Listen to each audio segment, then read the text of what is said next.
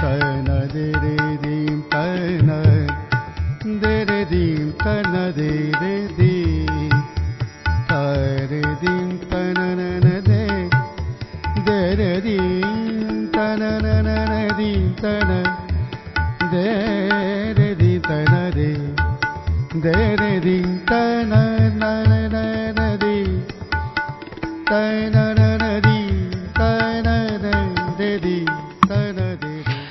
नमस्कार। उज्यालो ninety network मार्फत देशभरिका विभिन्न एफएम स्टेशनहरूबाट एकैसाथ प्रसारण भइरहेको कार्यक्रम श्रुति सम्वेगमा प्राविधिक साथी दिनेश निरोलासँगै म अच्युत घिमिरेको स्वागत छ।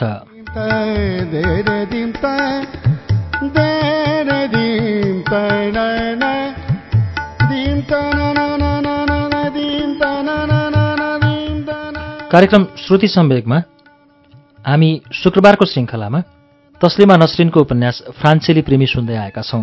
आज यसको तेस्रो श्रृङ्खला वाचन हुँदैछ तस्लिमा नसरिनको उपन्यास फ्रान्सेली प्रेमीको तेस्रो श्रृङ्खला अब वाचन सुरु हुन्छ।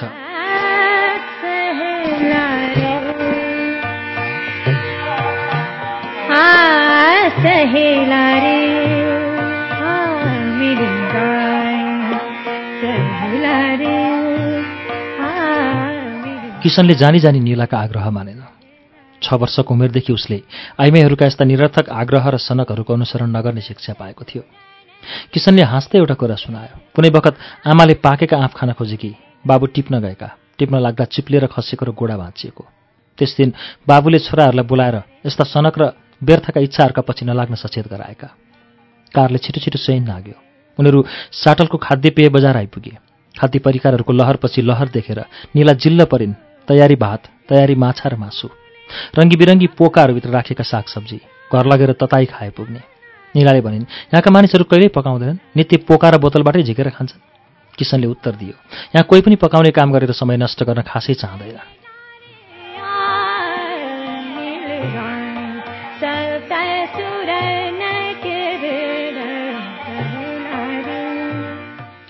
त्यस बजारमा धातुका भाँडाभित्र लवण जलमा भिजाएर राखिएका मटर कोसा रामतोरिया गाजर कोलबेडाहरू पाइन्थे। नौ वर्षसम्म पनि ती चिज ताजाका ताजै रहन्थे। त्यहाँ कुखुरा र माछाका लेदोमा हाल्ने पाउडर थिए वर्षौँ टिक्ने। मुछेर तयार पारिएका आलुका टुक्राहरू पनि पाइने। निला स्तब्ध भई उभिन्। सागसब्जी दिमागमा आइपुगेपछि उनले सोधिन् हामीले घरमा खाने गरेको साग यहाँ पाइन्छ कि? मलाई असाध्यै मनपर्छ। घरमा पाइने कुनै पनि हरियो साग यहाँ आउँदैन लौका वा फर्सी नि किन यति विधि लिप्त भए कि यहाँ फल र तरकारीहरू यति ठुल्ठुला किन भएका? उनले भनिन् सबै वर्णशङ्कर भएर। रङ्गिन पोकामा पाँच पाँचवटा धनियाँका बोट राखेको निलाले देखिन् र खुसिरी उफ्रिएर भनिन् धनियाँ वाह मलाई धुमधाम मनपर्छ।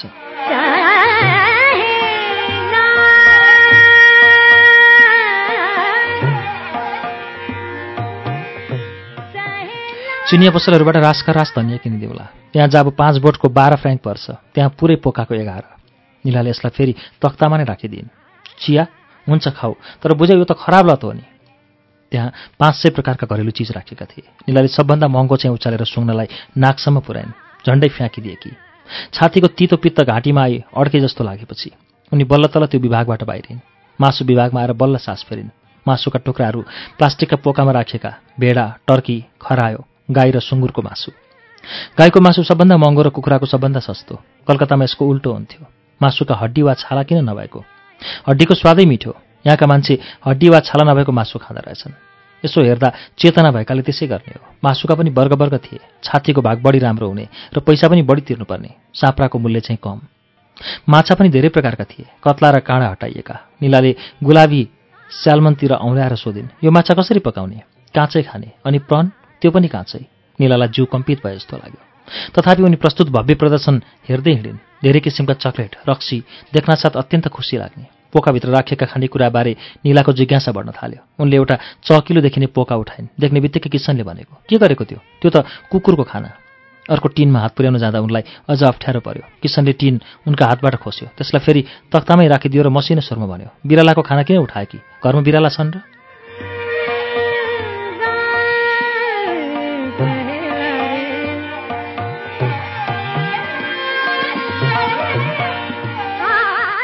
निला अभाग भइन् कुकुर र बिरालाका खाना पनि मान्छेका खाना सरह पोका पोका बनाइराखिएका। उही लामो बाटोमा। कलकत्तामा छँदा उनले धेरै पटक बजार चहारेकी थिइन्। सामान किन्नुभन्दा अघि प्रत्येक पटक पसिनाले भिजेको गर्दन र काखीको दुर्गन्धमा डुब्नुपर्ने। पसलेसित कचकच गर्दै मोलतोल गर्नुपर्ने। झिङ्गा भनभनी भन्काएर नालीमा उभिएको मरन्स्यासी कुकुरलाई लात्ती हान्नुपर्ने। कर्कस आवाज र फोहोरको डुङ्गुरमा हराउनुपर्ने। किसनले अलिकति साग तरकारी पिठो प्याज लसुन अदुवा दुध अन्डा र दुई बोतल जोनी वाकर गाडीमा हाल्यो। अनि उनलाई साथ लगाएर हतारिँदै आयो। किसनले कुनै मोलतोल गर्नु परेन। एउटा यन्त्रले सामानका मूल्य पढेर हिसाब जम्मा गरिदियो। किसनले यन्त्रलाई एउटा निलो कार्ड थमायो। त्यसले नम्बर टिप्यो। यन्त्रले किसनको बैङ्क खाताबाट नगद पाउने भयो।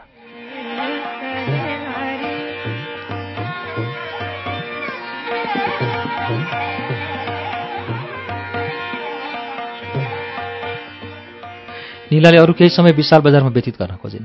तर यो बजार कलकत्ताको जस्तो थिएन। किचनले घर जान चाह्यो। घरमा पोको खोल्दा उनले एउटा पाक कलाको किताब भेटिन्। हिन्दुस्तानी भोजन र विषयको मधुर ज्याफ्रीद्वारा लिखित। सधैँ झैँ किचनले टिभीको स्विच उगारेर स्कचको बोतल खोल्यो। निलाले सन्देश पाइन् किनमेल भइहाल्यो। पाक कलाको किताब किनिहालियो। अब भान्सामा गएर साँझको खाना पकाउन थाल्ने। उनले सारीको कुना कम्मरमा घुसारेर पाक गर्न थालिन्। किसनले स्वर बढाएर भन्यो मैले कोफ्ता नखाएको धेरै दिन भइसक्यो। आज त्यही बनाउन पनि कोसिस नगर्ने। अरू थोक नि। अलिकति नान बनाऊ। अनि एक थरी सब्जीको परिकार भए बेस। पालक पनिर ठिक होला। यो त बङ्गाली खाना होइन नि त। भान्साको ढोकामा उभिएर निलाले भनिन्। उनलाई उनका आँखा प्याजले पोलेका थिए। हातमा लसुनको गन्ध थियो। किसनले हाँस्दै भन्यो म बङ्गाली कहाँ हुँ र? ठिक भन्यो आँखामाथि झरेका छिटफुट केसहरू हटाउँदै निला हाँसिन्।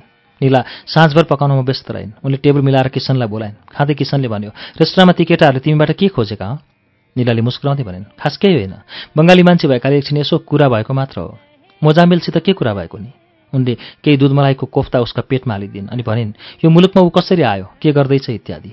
अरू कुरो त्यति नै हो। उसले कागजहरू नभई काम पाइँदैन भन्थ्यो। अनि ऊ बेले बिलेमा बस्छ अरे अनि उनीहरू सातजनासँग एउटै कोठामा बस्छन् रे। अनि घरका मान्छेहरूले ऊ डिसी भएको ठानेका छन् भन्थ्यो। अनि घर फर्के काम पाउँदैन। उमेर बढी भइसक्यो अरे अनि बच्चु डाक्टर हो अरे अनि? अनि उसले मलाई चियामा चिनी थप्ने कि भने सोध्यो। मैले पर्दैन भने। हुन्छ भने कि भाइ ल्याइदिन्थ्यो। उसले चियामा चिनीको सट्टा नुन हाल्यो भने स्वाद फरक हुने कुरा पनि गर्यो। मैले हो फरक हुन्छ भने। उसले एक चिम्टी नुन हाल्ने कि भनेर सोध्यो। मैले पर्दैन। मलाई टर्रो कुरा मन पर्दैन भने। एक टुक्रा कागती ल्याइदिउँ त भने उसले सोध्यो। मैले पर्दैन भने। म आफूले चिया अमिलो भएको चाहन्न भने। मैले बढी कागतीले चिया तिता हुने कुरा पनि भने।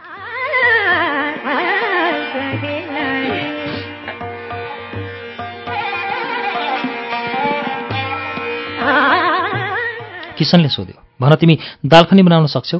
अह सक्दिनँ निलाले उत्तर दिइन्। तर एउटा कुरा सुन आज साँझको खाना हिजो साँझको खाना हेरी पक्कै राम्रो भएको छ। पुस्तकले तिमीलाई मद्दत गर्नेछ निलाले खाइ नसक्दै उठेर भनिन् तिमी मासु खाँदै खाँदैनौ कहिले चाख्दा पनि नचाख्ने? म खान्न भन्ने तिमीलाई राम्रैसँग थाहा छ कहिले चाख्ने पनि छैन। म त माछा मासु खानामा अभ्यस्त छु सधैँ शाकाहारी खाना खान सक्दिनँ। तर तिमीले त शाकाहारी हुँ भन्ने कुरा थाहा पाएरै जोडी बाँधिने स्वीकार गरेकी थियौ त। हो गरेकी थिएँ तर मासु खान छोड्छु भनेर मैले कहिले पनि भनिनँ। एउटै घरमा दुई किसिमको भोज पकाउनु पर्ला भन्ने सोचेकी थियौ। त्यति धेरै सोच्ने समय नै पाइन। निलाले जुठा भाँडाहरू उठाएर भान्सामा लगिन्। किसनले ढुसढुस डकार्यो। आफ्नो अजङ्गको पेट थप्थपाएर भन्यो यति कायदाको भोजन नित्य गर्न पाए मेरो भुँडी नघट्ने भयो। निलाले भान्सामा धाराबाट खसेको पानीको आवाजभन्दा आफ्नै स्वर चर्को पारेर भने तिमी अन्डा चाहिँ खान्छौ त्यो के को निरामिष भएर? त्यसो भए माछा मासु किन नखाएको? बानी लागेर के हिंसा गर्नु नराम्रो भन्ने विश्वासमा परेर? किसनले जवाफ दिएन। निलाले फेरि भनिन् भइगयो। त्यसो भए म कहिले काहीँ तिम्रो रेस्टुरेन्ट गएर खान्छु? मजाम्बेले पनि त्यही सुझाव दिएको थियो।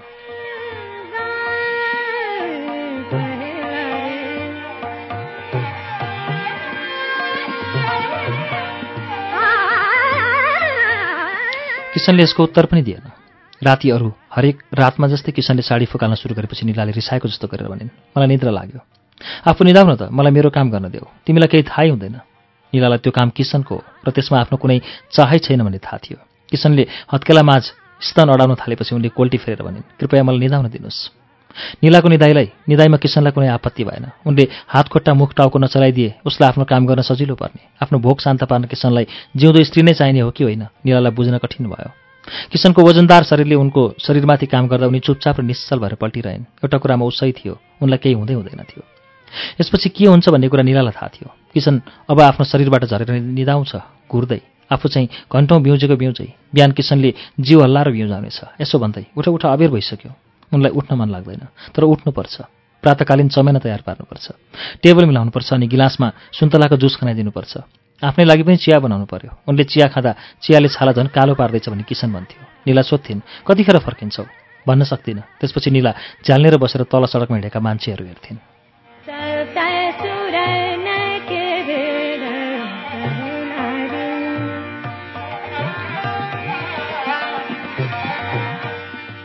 शुक्रबार। किसनले निरालाई सुनिलका घरमा साँझको खाना खान लग्यो। सुनिल रिउद रिभोलीमा बस्थ्यो। रिउद रिभोली भन्ने नाम सन् सत्र सय सन्तानब्बेमा नेपोलियनले अस्ट्रेलियालीहरूलाई पराजित गरेको इटालेली गाउँको नामबाट रहन गएको। यस नगरमा एउटा स्टेसन एउटा ठूलो सडक र एउटा पुलका नाम पनि चेकोस्लोभाकियाको अस्ट्रलिजको नामबाट राखिएका थिए। किनभने यहाँ पनि सन् अठार सय पाँचमा नेपोलियनले रुसी र अस्ट्रेलियाली सेनाहरूलाई परास्त गरेका थिए। फ्रेडल्यान्ड नामको एउटा सडक पनि त्यहीँ थियो। त्यो रुसी सहरमा सन् अठार सय सातमा नेपोलियनले रुसीहरूलाई हराएका थिए। पेरिसवासीले इज्जत गर्ने ठाउँहरूमा नेपोलियनले विजय हासिल गरेको युद्धभूमि मात्र पर्थे। पेरिसको नक्सामा धुइँधुती खोज्दा पनि निलाले वाटरलु नामको केही पाएकी थिइनन् बायाँपट्टि होटल त भिल्ले र दायाँपट्टि लुब्न पर्दथे। यसको छाना झ्यालबाट सफासित देखिन्थ्यो। झ्यालमा उभिएर यो रमणीय दृश्यलाई एकपटक हेर्दै उनले भनिन् किसन के तिमी यति सुन्दर ठाउँमा बस्न सक्दैनौ? उसका नमिठा ओठमा एक नमिठो मुस्कान प्रकट भयो। उसले भन्यो तिम्रो बाबुबाट ठुलो रकम दाइजो पाए। म अहिले त्यसको बन्दोबस्त गर्न सक्थेँ। निला उत्तिर फर्किन् होइन सुनिलले यो घर दाइजोबाट किनेको हो र?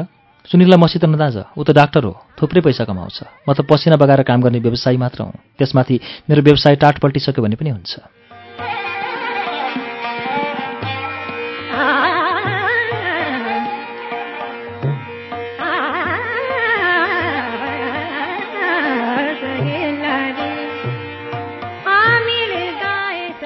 सुनिलको घरमा निलालाई आफू पाहुना भएको अनुभव भएन। त्यो उनलाई आफ्नै वा कम्तीमा एक घनिष्ठ साथीको घर जस्तो लाग्यो। यस घरमा उनलाई किसनको घरमा भन्दा बढी आनन्द लाग्यो। भित्ताहरूमा रविन्द्रनाथ टेगोर नेताजी सुभाषचन्द्र बोस र विवेकानन्दका तस्विर टाँगेका थिए। तिनजना प्रसिद्ध बङ्गालीका। विवेकानन्दका विषयमा निला अलि संशय थिइन्। उनी केटीहरूको बाल विवाहको पक्षमा र विधवा विवाहको विपक्षमा थिए। सुनिललाई सोद्धा थाहा छैन भन्यो। चैतरीलाई थाहा थियो तर ऊ पकाउने काममा व्यस्त थिए। त्यसमाथि ऊ विवेकानन्दका नैतिक सूत्रहरूको छलफलमा अभिरुचि राख्दिन ओली। किताब राख्ने तख्ताहरू बङ्गाली पुस्तकले खचाखच थिए। बङ्गाली गीत टेपमा बज्दै थियो। बजिरहेको गीतसित सुर मिलाई गुनगुनाउँदै निला किताबहरूमाथि निउरिन् भान्साबाट सर्स्यौँको ससमा पाक्न लागेको हिल्सा माछाको गन्ध हावामा बिस्तारो बिस्तारो उड्दै त्यतै आइरहेको थियो। उनले तीनवटा बङ्गाली उपन्यास र उन्नाइसौँ शताब्दीका फ्रान्सेली कलात्मक संवेदनशीलता विषयमा रचित एउटा पुस्तक उठाए। उनले ती पुस्तक पैँचो लिने अनुमतिका निमित्त सुनिलतिर हेर्दा सुनिलले स्वीकृति सूचक रूपले शिर हल्लाएको र अनुमतिको आवश्यकताको प्रश्नै नउठ्ने कुरा सङ्केत गरेको पाइन्। कनिकाद्वारा गाइएका रविन्द्र सङ्गीतका दुईवटा क्यासेट नि तिनलाई पनि अनुमति नछाइने। आनन्दित भई निलाले उपरखुटी लगाएर पैतालाले भुइँ थप्न पाइन्। हातमा जर्ज पेरेकले लेखेको किताब थियो।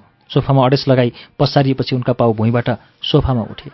अनि उनले दुवै गोडा सिटको एक कुनामा पुग्ने गरी तन्काइन्। कलकत्ता छँदा पुस्तकमा मस्त डुबेकी निला संसार बिर्सिएर यसरी नै गोडा तन्काउने गर्थिन्। सोफामा होस् बिछोनामा होस् पोर्चमा होस् वा भुइँमा।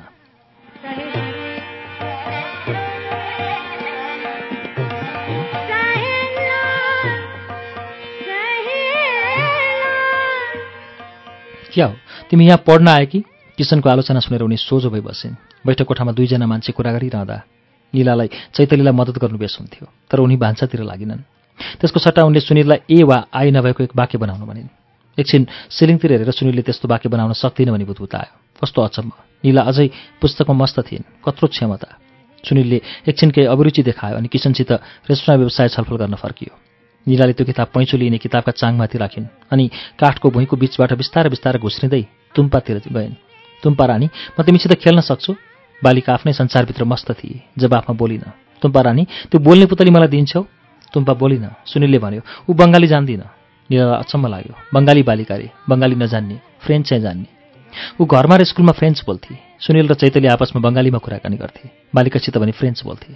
तिमीहरूले यसलाई बङ्गाली किन नसिकाएका?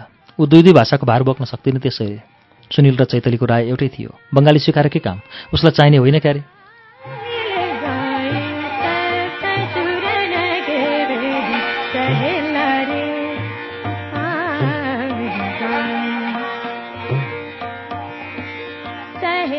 निलाले यस्तै कुरा कलकत्तामा पनि देखेकी थिइन्।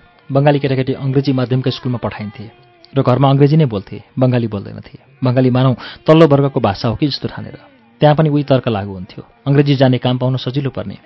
बङ्गालीको ज्ञानले कुनै मूल्य नथप्ने। यस स्थितिमा पनि निलाले बङ्गाली साहित्यको अध्ययन गरेकी थिइन्। अनिर्बाणले यो डिग्रीको कुनै मूल्य हुँदैन भनेका थिए। किन्तु उनले एक्काइस करोड मान्छेले यो भाषा बोल्ने हुनाले यो त्यति मूल्यहीन हुन सक्दैन भनी बहस गरेकी थिइन्। यो भाषा संसारमा सबभन्दा बढी बोलिने भाषाहरूमा छैठौँ थियो र यस भाषाको आफ्नै मात्र लिखित बाङ्माईको इतिहास एक हजार वर्ष पुरानो थियो। उनले जति जति गरिएर भाषामा डुबुल्की मारेकी थिइन्। सतहमा फर्किँदा उति उति बढी मूल्यवान खजाना लिएर फर्केकी थिइन्। गुप्त सुनखानी प्राप्त गरेछ।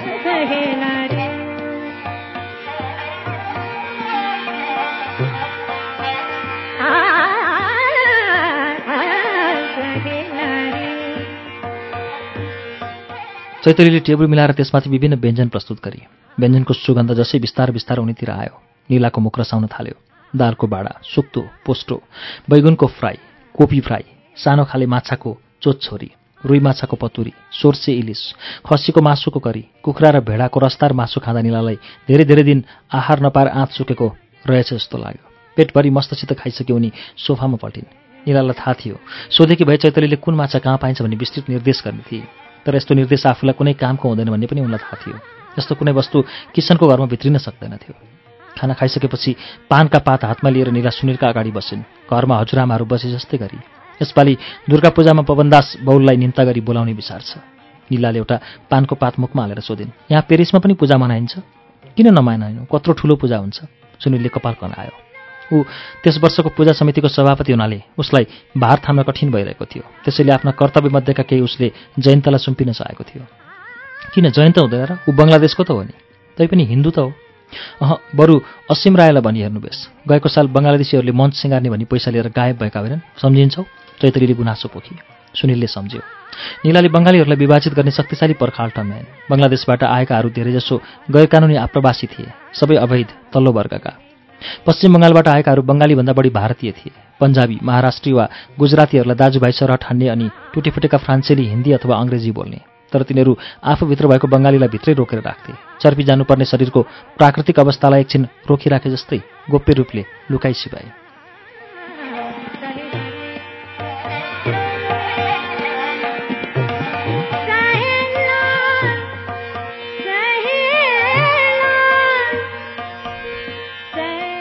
तीनवटा बङ्गालीमध्ये किसनलाल घाउ लागेर दुख्ने गरेको बुढी जस्तो थियो। निलाले शुद्ध मनले प्रार्थना गरिन् त्यो दुख्ने बुढी एक्लै घर फर्कोस् एक्लै पिउने गरोस् एक्लै निदाओस् अनि बिहान बेउजिँदा चमेन्न तयार गरिदिने जुत्ताका फित्ता बाँधिदिने कोही नहोस् राति पनि घर फर्किँदा एक्लै फर्कियोस् जुत्ता फकालिदिने कोही नहोस् खाना पकाउने टेबल राखिदिने र खाना पस्कने पनि कोही नहोस् आफूसितै कुरा गरोस् एक्लै कराओस्। तर किसन एक्लै घर जाँदैन थियो। अवश्य पर्याय पनि सुनिल अनुमति दिँदैन थियो। निलाले सुनिलको लाम्चिलो चस्मा लगाएको अनुहार हेरेर निखिलसँगै प्रेसिडेन्सी कलेजमा पढ्ने मान्छे यही हो भन्ने सम्झिन्। सुनिल धेरै पटक बालीगञ्ज स्थित उनीहरूको घर आएको थियो अनि मोलिनाले पकाइ तुलाइ गरी आफ्ना छोराको त्यस साथीलाई माया गरी गरी खुवाएकी थिइन्। आन्टी साह्रै मिठो पकाउन जान्नुहुन्छ। यस मान्छेले धेरैचोटि डमडमी डकार्दै ठुलो स्वरले बयान गरेको थियो। एक दिन चुल्ठो हल्लाउँदै निला स्कुलबाट घर आउँदा उसले भनेको थियो पागल केटी पढे लेखेर के काम? आखिर लोग्नेको घर गएर भान्साको काम नगरी हुँदैन। निला जिब्रो बाहिर निकालेर उसलाई खिज्याउँदै अर्को कोठातिर लागेकी थिइन्। संसारमा कुनै कुराको वास्तै नगर्ने तिनै केटीले महाविद्यालय र विश्वविद्यालयका अध्ययन सफलतापूर्वक पूरा गरिन्। अशिक्षित गृहिणीमा परिणत नभइकन। उनलाई भान्साभित्र प्रवेश गर्न परेन। उनले लेडी ब्रबन कलेज अथवा कलकत्ता विश्वविद्यालयमा प्राध्यापन गर्ने सपना देखेकी देख्ने गरेकी थिइन्। किन्तु आखिरमा निखिलको साथी सुनिल भन्ने यस मान्छेले उनका सपना कुल्चिएर ध्वस्त पार्न एउटा कुरूप व्यवसायीलाई पठाई। उनलाई यहाँ पेरिसमा ल्याएर भान्साभित्र धकेलेर हुल्न लगायो। उनलाई जति पढेकी भए पनि निलाले भान्सामा मेहनत नगरी सुकै छैन भन्ने धारणा राख्ने यस मान्छेका हातमा आफ्नो भविष्य परेकामा अलिकति अचम्म लाग्यो र त्यो कुरा सत्य साबित भयो। अब जिब्रो निकालेर यी गर्न कहाँ पाउनु? उनको जिब्रो यति गरौँ कहाँ भइसकेको थियो कि अब चाहेर पनि त्यसरी मुखबाट निकाल्न सकिँदैन थियो घर फर्कँदा बाटामा पेरिसमा रात्रिको चकाचौधले निलालाई बाल्यावस्थातिर फर्कायो। नागका पोराले त्यस बेलाको इभिनिङ इन पेरिस भन्ने अत्तरको सुगन्ध अनुभव गरे। गल्ली मानिसले खचाखच थिए। महिलाहरू बेफिक्री हिँडेका। आतङ्क आदिको नामो निशान थिएन। उनीहरूका पाइला कति पनि नडगमगाएका।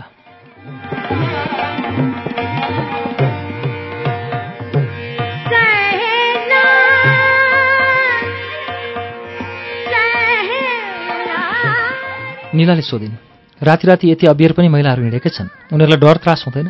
किसनले उत्तर दिँदै भन्यो के को डर? हो त नि के को डर? निलाले सोचिन् यो कलकत्ता हो र?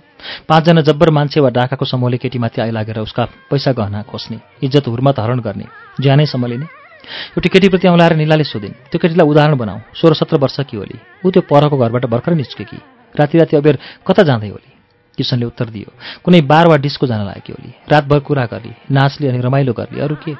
निलाले आँखा डोलाएर किसनतिर हेरिन् उसका बाबामाले नराम्रो मान्दैनन्? शुक्रबारको राति यस उमेरका केटीहरू घरै बसे अथवा केटा साथीसित हिँडेनन् वा सुतेनन् भने बाबुआमाहरूलाई चिन्ता हुन थाल्छ। शारीरिक वा मानसिक रूपले केही भएछ कि भन्ठान्छन् छोरी घरबाट निस्की भने मातापिता शान्तिले सुत्छन्। घरै बसी भने अनिदो रात बिताउँछन्। त्यति मात्र हो र यस उमेरमा केटीहरू घरै छोड्छन्। एक्लै वा केटा साथीसित बस्न थाल्छन्। बिहे नगरिकनै निलाले पुनः सोधनी गरिन्। हो त आजभोलि कसैले बिहे गर्दैन। गरिहाले पनि धेरै वर्षपछि पाँच दस वर्षपछि अथवा सन्तान जन्मिएपछि शिक्षा निलाको जिज्ञासा बढ्यो। यस देशमा पढाइ गर्न पैसा चाहिँदैन। सरकारले पुर्याइदिन्छ केटीहरू पढ्छन् र आंशिक समय काम गर्छन्। यसरी जीवन चलाउँछन्। निलाले भनिन् यहाँ जीवन स्वतन्त्र रहेछ। हो यहाँ मानिसहरू जीवनको आनन्द लिनमा विश्वास राख्छन्। कुनै पनि प्रकारले किसनको ओठ बङ्गाई नाक खुम्चायो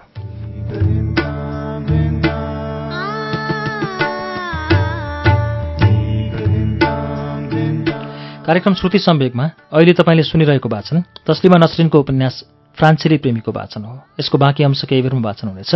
उज्यालो सुन्दै गर्नुहोला।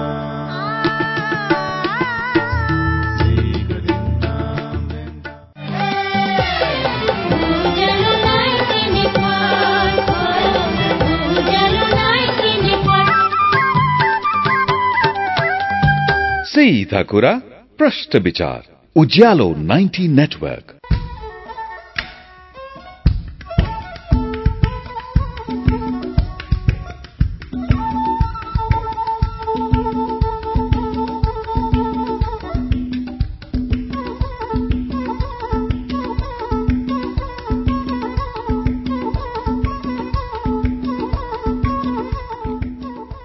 कार्यक्रम श्रुति सम्वेकमा पुनः स्वागत छ।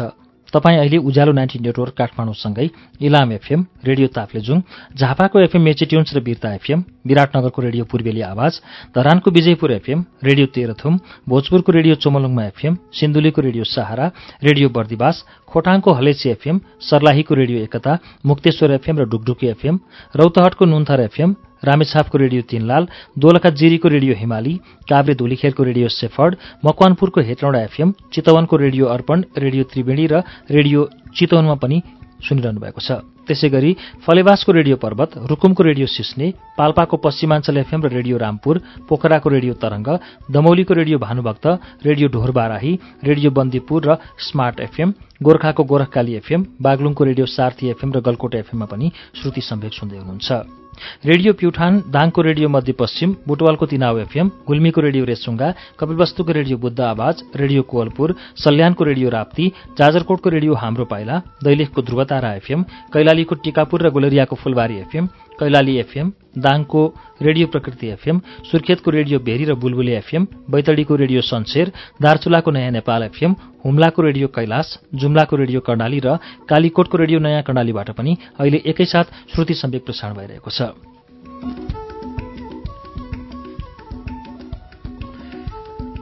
श्रुति सम्वेकमा हामी तस्लिमा नसरिनको उपन्यास फ्रान्सेली प्रेमीको वाचन सुनिरहेका छौं। अब यसको बाँकी अंश वाचन सुनौ।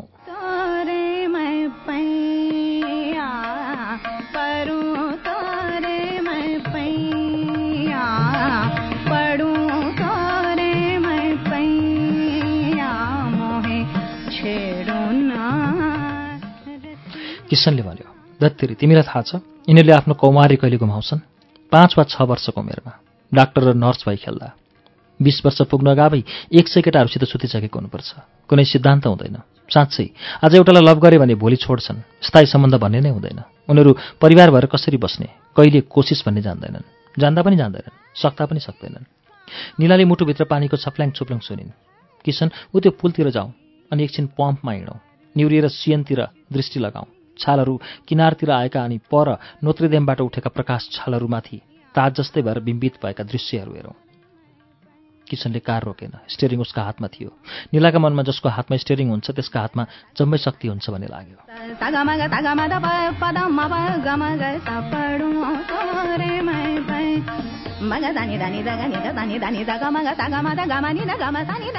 तोरे किसनलाई रोकिन करै लाग्यो। हजारौँ रोलर स्केटरहरू रिपब्लिक क्रसिङतिरबाट हुत्तिँदै आउँदै थिए। हजारौँ पुतली सरा उड्दै निलाले पाङ्रा लागेका जुत्ता टेकेर गुड्दै आएका युवाहरूलाई आश्चर्यचकित नजरले हेरिन्। उनले किशोर जीवनको यस्तो जीवन्त आह्वान यस्तो यौवनाणु प्राणित ऊर्जाबारे कहिले सुनेकी थिएनन् तिनीहरूले यो के गरेका?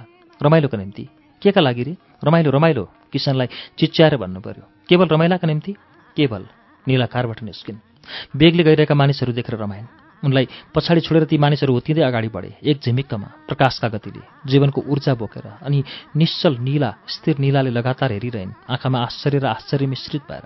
किसनले बोलाएकाले गल्लीहरूमा हिँड्ने अथवा दगोर्ने मन लाग्दा लाग्दै निलालाई फेरि कारभित्र पस्न कर लाग्यो।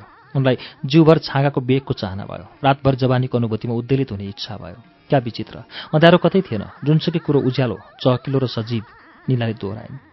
घर पुग्ने बित्तिकै किसनलाई पार्किङ स्थल खोज्नु पर्यो। सडकको यो छेउबाट अर्को छेउसम्म त्यो छेडोबाट यो छेडोसम्म अन्तमा एक घन्टापछि एउटा स्थल भेट्टायो निलाले ओर्लेर भनिन् कार किन बाटामा राखेको? ग्यारेजमा नराखेर। यहाँ ग्यारेज स्यारेज केही हुँदैन बाटोमै पार गर्नुपर्छ। निलाले कलकत्ताका बाटामा कारहरू यत्र त्यत्र रोकेको कहिले देखेकी थिइनन् बम्परमा गहिरो खत र ढोकाहरूमा खिया लागेको भए तापनि अनिर्माणको एम्बेसिडर ठुला ठुला तालचा झुन्डिएका ग्यारेजभित्र राखिन्थ्यो।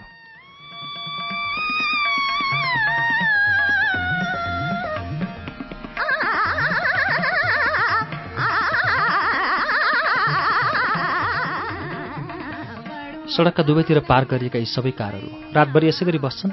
किसनले स्वीकृतिमा टाउको हल्लायो हो बस्छन्। सधैँ बसेका छन्। कसैले चोर्दैन? किन चोर्नु पर्यो? र निलाले चोर्नु नपर्ने कुरालाई महसुस गरिन् यो ठाउँ चोर र डाका भएको ठाउँ होइन नि त जिन्दगी एकरस हुँदा दुर्भाग्यको घटना घट्ने अवश्य कम हुन्थ्यो।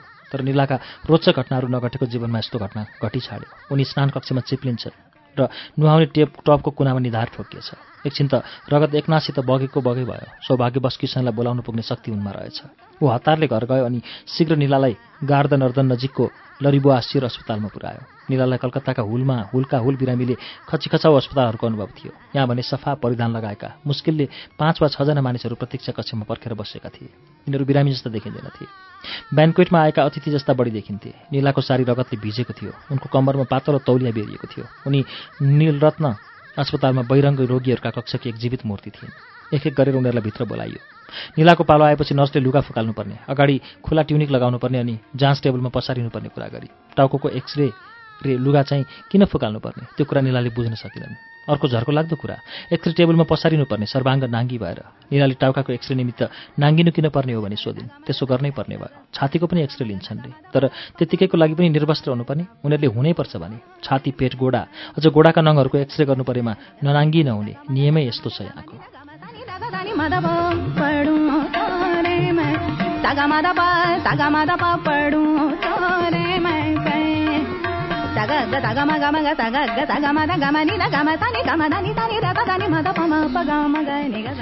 ग पिता निर्माण डाक्टर थिए र निला धेरै पटक अस्पताल गएकी थिइन्। उनले सबै विभागहरू देखेकी थिइन्। एकपटक उनको छातीको एक्सरे लिनुपर्ने भयो तर त्यसका निमित्त लुगा फुकाल्नु परेको थिएन। सर्वाङ्ग नाङ्गो हुनुपर्ने यहाँको नियमले गर्दा उनी लाजले छटपटाइन्। देखान नहुने अङ्गहरू देखिने गरी नाङ्गी भएर नर्स र डाक्टरहरूका सामु हिँड्नु उनलाई सम्भव थिएन। तर यसो नगरे उनीहरूले उपचार गर्न सक्दैनन् भन्ने कुरा उनलाई भनियो। निलाले उपचार किन इन्कार गरेकी थिइन्? नर्स र डाक्टरले बुझ्न सकेनन्। लज्जावश उनलाई आखिर लाज शब्द उच्चारित नगरी धरै भएन। तर उनी लाजले भुत्तुक्क भइरहेकी छन् भन्ने उनीहरूलाई अझै बुझ्न सकेनन्। उनले लाज शब्द दोहोऱ्याइ भनेपछि नर्स र डाक्टर जिल्लाराम भए। कसको अगाडि लाज? तपाईँ उहाँ? किन? निलाले यो चाहिँ प्रश्नको जवाफ दिएनन्। त्यसको साटो उनी लुगा लगाएर बाहिर निस्किन्। अनि अस्पतालको त्यो अश्लील प्रस्ताव आफूले स्वीकार्न नसकिने कुराको सूचना किसनलाई गरिन्?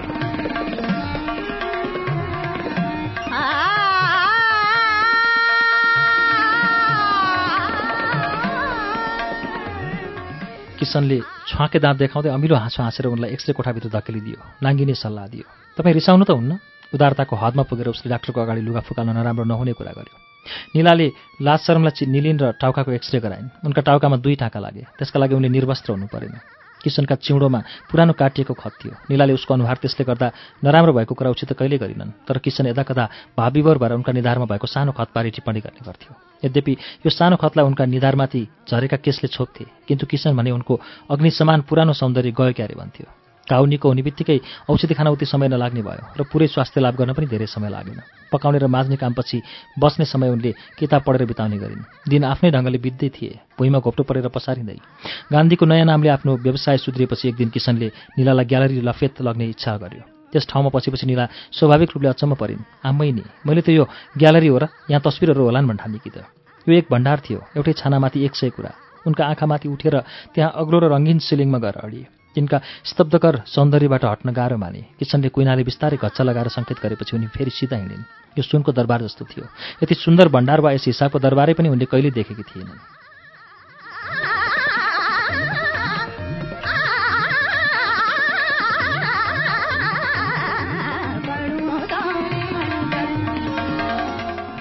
किसन हिँड्दै अगाडि बढ्दै गयो। यो किन त्यो किन? जुत्ता किन लुगाहरू किन? निधारमा खत भएर पनि निला अझै राम्री थिइन् अनि उनको खाना पकाइ दिन पर दिन परिष्कृत हुँदै जाँदै थियो। निला उसको जीवन सङ्गिनी श्री सम्पत्ति धन दौलत हुनाले र उनको जीवन उसको हातमा भएको हुनाले उनी सुन्दर देखिनन् भने मानिसहरूले उसको प्रशंसा गर्ने भए। निलाको स्वास्थ्य लाभले श्रीमतीलाई राम्रो हेरचाह गरेको रहेछ भने तारिफ पनि सुन्न पाइने भयो। निलाको सबै कुरो खास भएको हुँदा किसनको उदारताको सीमै थिएन। जुत्ता भण्डारमा त्यहाँको कर्मचारीले निलाको जुत्ताको नाप सोध्यो। निलालाई थाहा थिएन। थाहा होस् पनि कसरी? कलकत्ता छँदा आफूलाई मिल्ने जुत्ता वा स्यान्डल उठाइ हेर्ने गर्थिन्। एक महिना आठ नम्बरको लाग्थ्यो त अर्को महिना सात नम्बरको पनि ठुलो हुन्थ्यो। उनको पाउ खुम्चिँदै गएका हुन् त। होइन जुत्ताको आकार आफ्नै स्थिर नभएको जुत्ता बनाउनेहरू मनमा जुन नम्बर आयो त्यही नम्बर छापिदिन्छन्। कसैलाई जुत्ता किन्नु पऱ्यो भने पसलमा आयो केही जोरी लगाइहेऱ्यो अनि गोडामा जुन चाहिँ ठ्याम्म मिल्यो त्यही लियो। चलनै यही हो। किसनले तख्ताबाट एक जोर बुट उठाएर उनलाई लगाइहेर्न भन्यो। यो लोग्ने मान्छेले लाउने पो त। होइन। स्वास्नी मान्छेहरूले लगाउने किसनले भन्यो यो कुरा कर्मचारीले पनि पुष्टि गर्यो। जुत्ता किनिसकेपछि निला लुगा पसलमा आइन्। यहाँ पनि उनलाई समस्या पर्यो। उनले ट्राउजर्समा हात लगिन्। लोग्ने मान्छेले लाउने हुन्। किसनले भनिहाल्यो यी सर्टहरू नि यी पनि पुरुषकै निलाको मनमा जिज्ञासा पैदा भयो। पुरुष नारीका लुगामा के फरक? कलकत्तामा पुरुष र नारीका लुगा र जुत्तामा भिन्नताहरू धेरै थिए। सारी सलवार र स्लिपर नारीहरूले लगाउँथे अनि dhoti shirt T shirt trouser tie मोजा र जुत्ता पुरुषहरूले। भिन्नता स्पष्ट थियो। यस मुलुकमा पुरुष र नारी दुवै थरीले एकै किसिमका पोसाक लगाउने हुँदा छुट्याउनै कठिन। टाँकहरू बेग्लै भागपट्टि छाती थोरै साँगुरो निहालेर हेरेपछि मात्र छुट्याउन सकिने। किसनलाई चाहिँ सबै कुरा धेरै फरक भएको जस्तो लाग्थ्यो। कम्बर हिप लम्बाइ र चौडाइका हिसाबले सुनका गहनाका पसलमा भिड सबभन्दा कम देखियो। निला एउटा पसलमा पसिन्। सुन किन रातो रातो अठार क्यारेटका सुन यस्तै हुन्छ। खालि अठार क्यारेट? किन नि हामी त बाइस क्यारेटको लगाउँछौँ। यहाँका मानिस सुन उस्तो लगाउँदैनन्। त्यति मन पनि पराउँदैनन्। उनीहरू सुनभन्दा हिरा माणिक आदि मूल्यवान पत्थर बढी मन पराउँछन्।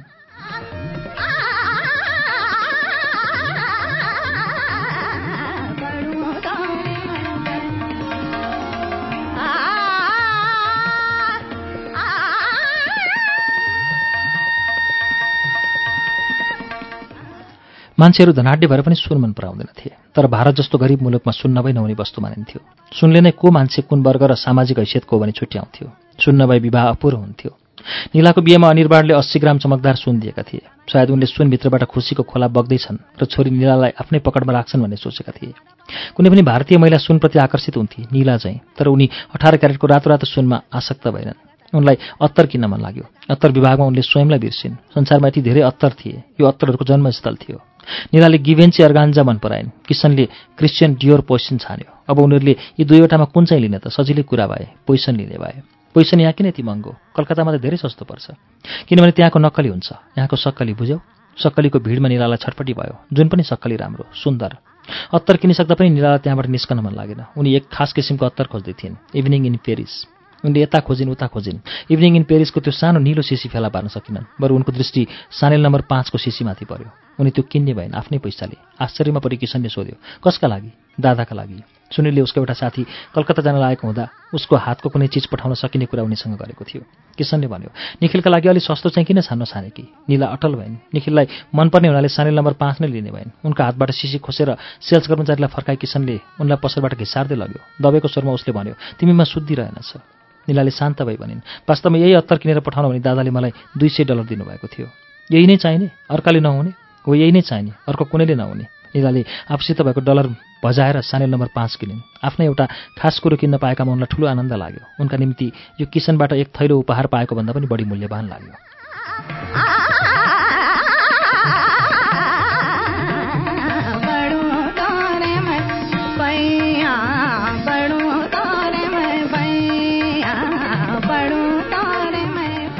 फर्केपछि किसन निष्कस लिएर बस्यो भने निला यो गीत गुनगुनाउँदै पैसनको सुगन्धमा डुबिन्। डरलाग्दो प्यालाबाट पिएँ। थाहा पाउँदा पाउँदै पनि जीवन त्यागिदिए बाँच्ने आशामा। त्यो के गीत हो? रविन्द्र सङ्गीत। त्यही नोबेल पुरस्कार पाउने बङ्गालीले लेखेको हो त्यही बङ्गालीले लेख्नुभएको। उहाँले नै यो पोइसनबारे एउटा सुन्दर गीत लेख्नुभएको हो। म त्यही गीत गाउँदैछु। यही पोइसन यही नै। मेरो लागि अनुवाद गरिदेऊ न त। निलाले हाँसेर भनिन् कुनै गीत यस्तो हुन्छन् जसको अनुवाद हुनै सक्दैन। किसनले लामो सास फेरेर भन्यो कुनै मानिस यस्ता हुन्छन् जसको अनुवाद हुन सक्दैन। निला पान्छाको छेउमा उभिन्। उनले लगाएको अत्तर कोठाभरि फैलिएपछि भनिन् कुनै मानिस यस्ता पनि हुन्छन् जसको अनुवाद सजिलैसँग हुन सक्छ। किसन रात्रि भोजन खाएर सुतेपछि निला आफ्नै आमा मोलिनालाई पत्र लेख्न बसिन्। एक्लैले घर कसरी चलाउली भन् ठान्नुहुन्थ्यो? एकपल्ट यहाँ आएर हेर्नुहोस् नोकर चाकर्नी छैनन् तर तिनीहरूको जरुरत पनि छैन। यो ठाउँ यन्त्र यन्त्रले भरिपूर्ण छ चलाइदिए पुग्छ। थाहा छ आमा म खाना पकाउँछु। चिन्ता नलिनुहोस् कुनै समस्या होइन। आज किसनले मलाई धेरै कुरा किनिदिए। उनले आफै किनिदिएका। यही नै जीवन हो। हामी यिनै वस्तुका कैदी हौँ होइन त? मैले तपाईँबारे पनि बुझेकी छु। बाबाले दुईवटा साडी किनिदिँदा तपाईँको खुट्टा चन्द्रमामा पुग्थे तपाईँले उहाँका निम्ति विशिष्ट व्यञ्जन पकाइदिनुहुन्थ्यो पस्किदिनुहुन्थ्यो अनि उहाँले खानुहुँदा नजिकै बस्नुहुन्थ्यो। सायद यो तपाईँ प्रेमवश गर्नुहुन्थ्यो। त्यस्तो व्यवहार वस्तु दिएर किन्न सकिने कुरो होइन। कि सकिन्छ?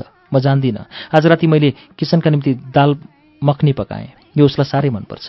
पेरिस स्तब्ध पार्ने सुन्दर नगरी हो। आज ओपेराको छेउबाट गाडी हाँक्दा मैले किसनसित बिहे गरेको राम्रै भएछ भन्ने लाग्यो। अन्यथा यो सहर हेर्न पाउने थिइनँ। यो ठाउँ नहेरिकन मर्नु लाजको कुरा हुन्थ्यो।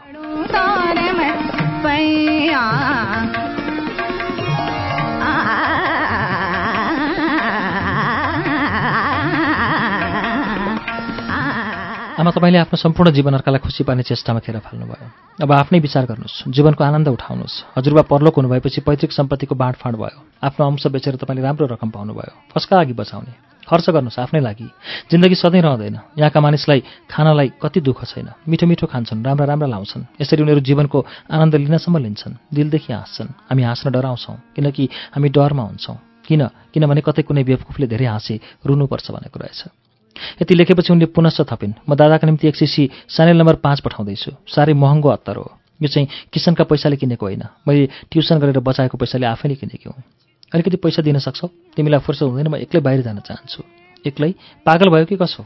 म एक्लै निस्कन कि नहुने किन? सानी बच्ची हुँ र किसनले उनको गाला सम्समाउँदै भन्यो मेरो लागि त तिमी निश्चय नै सानी बालिका हो निला हाँसिन् तर म आफ्नैका लागि सानी बच्ची होइन। के त तिमी ठुली बालिका किसन पनि हाँस्यो सत्ताइस वर्ष कि पाकी वयस्का। पाकी वयस्काले सडकमा डुल्नुहुन्छ त? डुलेर मात्र बस्ने भनेको होइन। सुनिलको घर जान सक्छु। क्याफे गएर चिया खान सक्छु। म्युजियम वा पुस्तक पसल हेर्न जान सक्छु। भित्र गएर अपेरा पनि हेर्न मन लाग्ला। यहाँ आउनुपर्ने थाहा पाएपछि मैले केही पुस्तक पढेँ। त्यसैले मलाई ती ठाउँ हेर्ने मन छ। यति कुरा भन्दा निलाले उमङ्गविहीन भएर झ्यालबाट बाहिर हेरेकी थिइन्।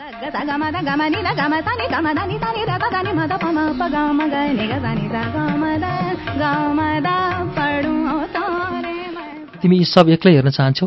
किसन साना गेडी जस्ता आँखा बढेर आलु जत्रा ठुला भए? हो त तिमीलाई फुर्सद हुँदैन क्यारे कहीँ नगएर यस्तो डुल्ने विचार पनि छ। उनको स्वरमा विषादको छाप स्पष्ट थियो। डुल्ने किन र? कारण सारण केही छैन। त्यत्तिकै। कारण बिना पनि कोही हिँड्छ र हेर बाहिरतिर हेर यति भनेर किसनले उनलाई लतार्दै झ्यालतिर पुऱ्यायो। ऊ ती मान्छेहरू हेर बिनासिती त्यत्तिकै हिँडेका हुन् र ती हिँड्नका कारण छन्। ती सब व्यस्त छन्। म पनि व्यस्तै छु। म व्यस्त भएन भने खान पाइन्न। हाम्रा टाउकामाथि छान हुँदैन। एक दिन म तिमीलाई लगेर जाडोको याममा समेत शरणार्थीहरू सडकमा कसरी बस्दो रहेछन् भन्ने कुरा देखाइदिउँला।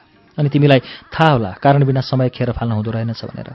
निलाले सारीको कुनो औँलामा बेरेर भनिन् खास त समयको बोझले मलाई पनि बेसरी थिच्छ। मैले घरै बस्ने शिक्षा कहाँ पाएकी छु र? रोजगार भएँ भने। रोजगार किन गर्नु पर्यो मैले पर्याप्त कमाइ गरिरहेको छैन र किसनले ठुलो आश्चर्य मान्दै सोध्यो हो गरिरहेका छौ? यो फुर्सद छैन भन्ने कुरो त घर गृहस्थको निम्ति हो। मैले काम गरिनँ भने तिमी कहाँ बस्छौ? के खान्छौ? योभन्दा उसको स्वर अलिक चर्को भयो यी सबै कुरा तिमीले मेरो निम्ति गरिरहेका हौ। हाम्रो बिहे हुनुभन्दा अघि पनि त तिमी काम गर्दै थियौ नि। तिमीले मेरो हेरविचार गर्न सक्षम हुने मात्र ध्येय राखेर काम गर्ने गरेका छौ। होइनौ त? यसो भन्दा निलाको स्वर विचित्र प्रकारको शान्त थियो। किसन सोफामा बस्यो अनि भन्यो ओहो निला तिमी कुरा गर्नमा बाठी रहेछौ। त्यसरी कुरा गर्न कहाँ सिके कि? कहीँ होइन। यसरी कुरा गर्न जो पनि जान्दछ। किसनले असहमति व्यक्त गर्दै टाउको हल्लाएर भन्यो होइन होइन। हिन्दुस्तानी श्रीमतीहरू यसरी कुरा गर्न सक्दैनन्।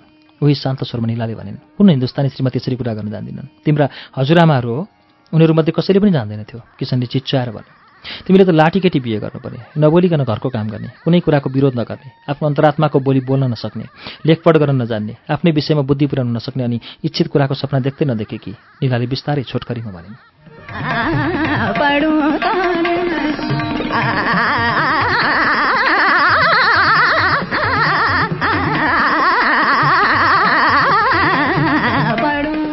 तारे किसनको स्वरको पारो एक सप्तक माथि चढ्यो। उसले भन्यो तिमीलाई आफ्नो शिक्षाको त्यत्रो घमण्ड? डाक्टर हो कि इन्जिनियर? त्यो तिम्रो बङ्गाली साहित्यको डिग्रीले के नाप्छ र? एक फ्र्याङ्क कमाउन सक्दैनौ तिमी। तिमीलाई जिन्दगीभर ममाथि निर्भर नभई सुखै छैन अर्को उपाय छैन। त्यो अहम त्यागिदेऊ। बुद्धि भए पो हुन्थ्यो। किसन जुरुक्क उठ्यो। उसले बिना कारण भुइँमा खुट्टा तन्कायो अनि भुइँ बज्ने गरी पाइला चाल्दै हिँड्यो। पानी खायो गिलास अर्को गिलास अर्को गिलास। अन्तत्वगता उसले गम्भीर भएर भन्यो सुन सुनिल र चैतरी दुवैजना काम गर्छन्। उनीहरू दिउँसो कहिले घरमा हुँदैनन्? तिमीलाई क्याफे किन जानु पर्यो? घरैमा एक कप चिया बनाऊ खाऊ बाहिर गएर किन पैसा खर्च गर्नु? म म्युजियम वा चलचित्र हेर्न जान्न तिमीलाई इच्छा छ भने फुर्सद भएको बेला लिएर जाउँला। ऊ हिँड्यो उसका पाइला बर्याङका खुट्किलामा बजारिँदै गए। साँचोको जुत्तो टेबलमै थियो निलाले धेरै पटक हातमा उठाइन्। किसनले उनलाई घरमा आगो लागे मात्र प्रयोग गर्ने भनी सिकाएको थियो। तिमीले फुर्सद पाउने कहिले हो खोइ? एक शनिबार बिहान किसनको टाउको थप्थपाउँदै निलाले सोधिन्। किसनले निलातिर सरेर नजिकै दायाँ पाख्राले उनको जिउ बेर्यो अनि भन्यो आउँदो शनिबार र आइतबार मात्र म फुर्सदमा हुन्छु। हप्ताभरि कडा परिश्रम गर्छु। यी दुई दिन मात्र फुर्सद पाइन्छ। म पुरै दिन आफ्नै स्वास्नीको स्पर्शमा आनन्दित हुन चाहन्छु।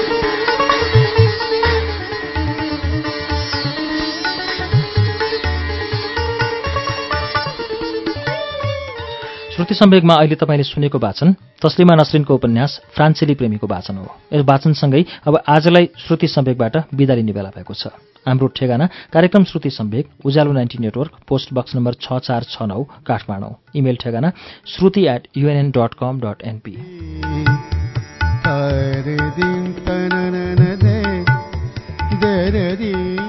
हवस् त अर्को साता फ्रान्सेली प्रेमीको चौथो श्रृङ्खला लिएर आउनेछौँ। तबसम्मका लागि प्राविधिक साथी दिनेश निरौला र म अच्युत घिमिरे बिदा चाहन्छौ। शुभरात्रि।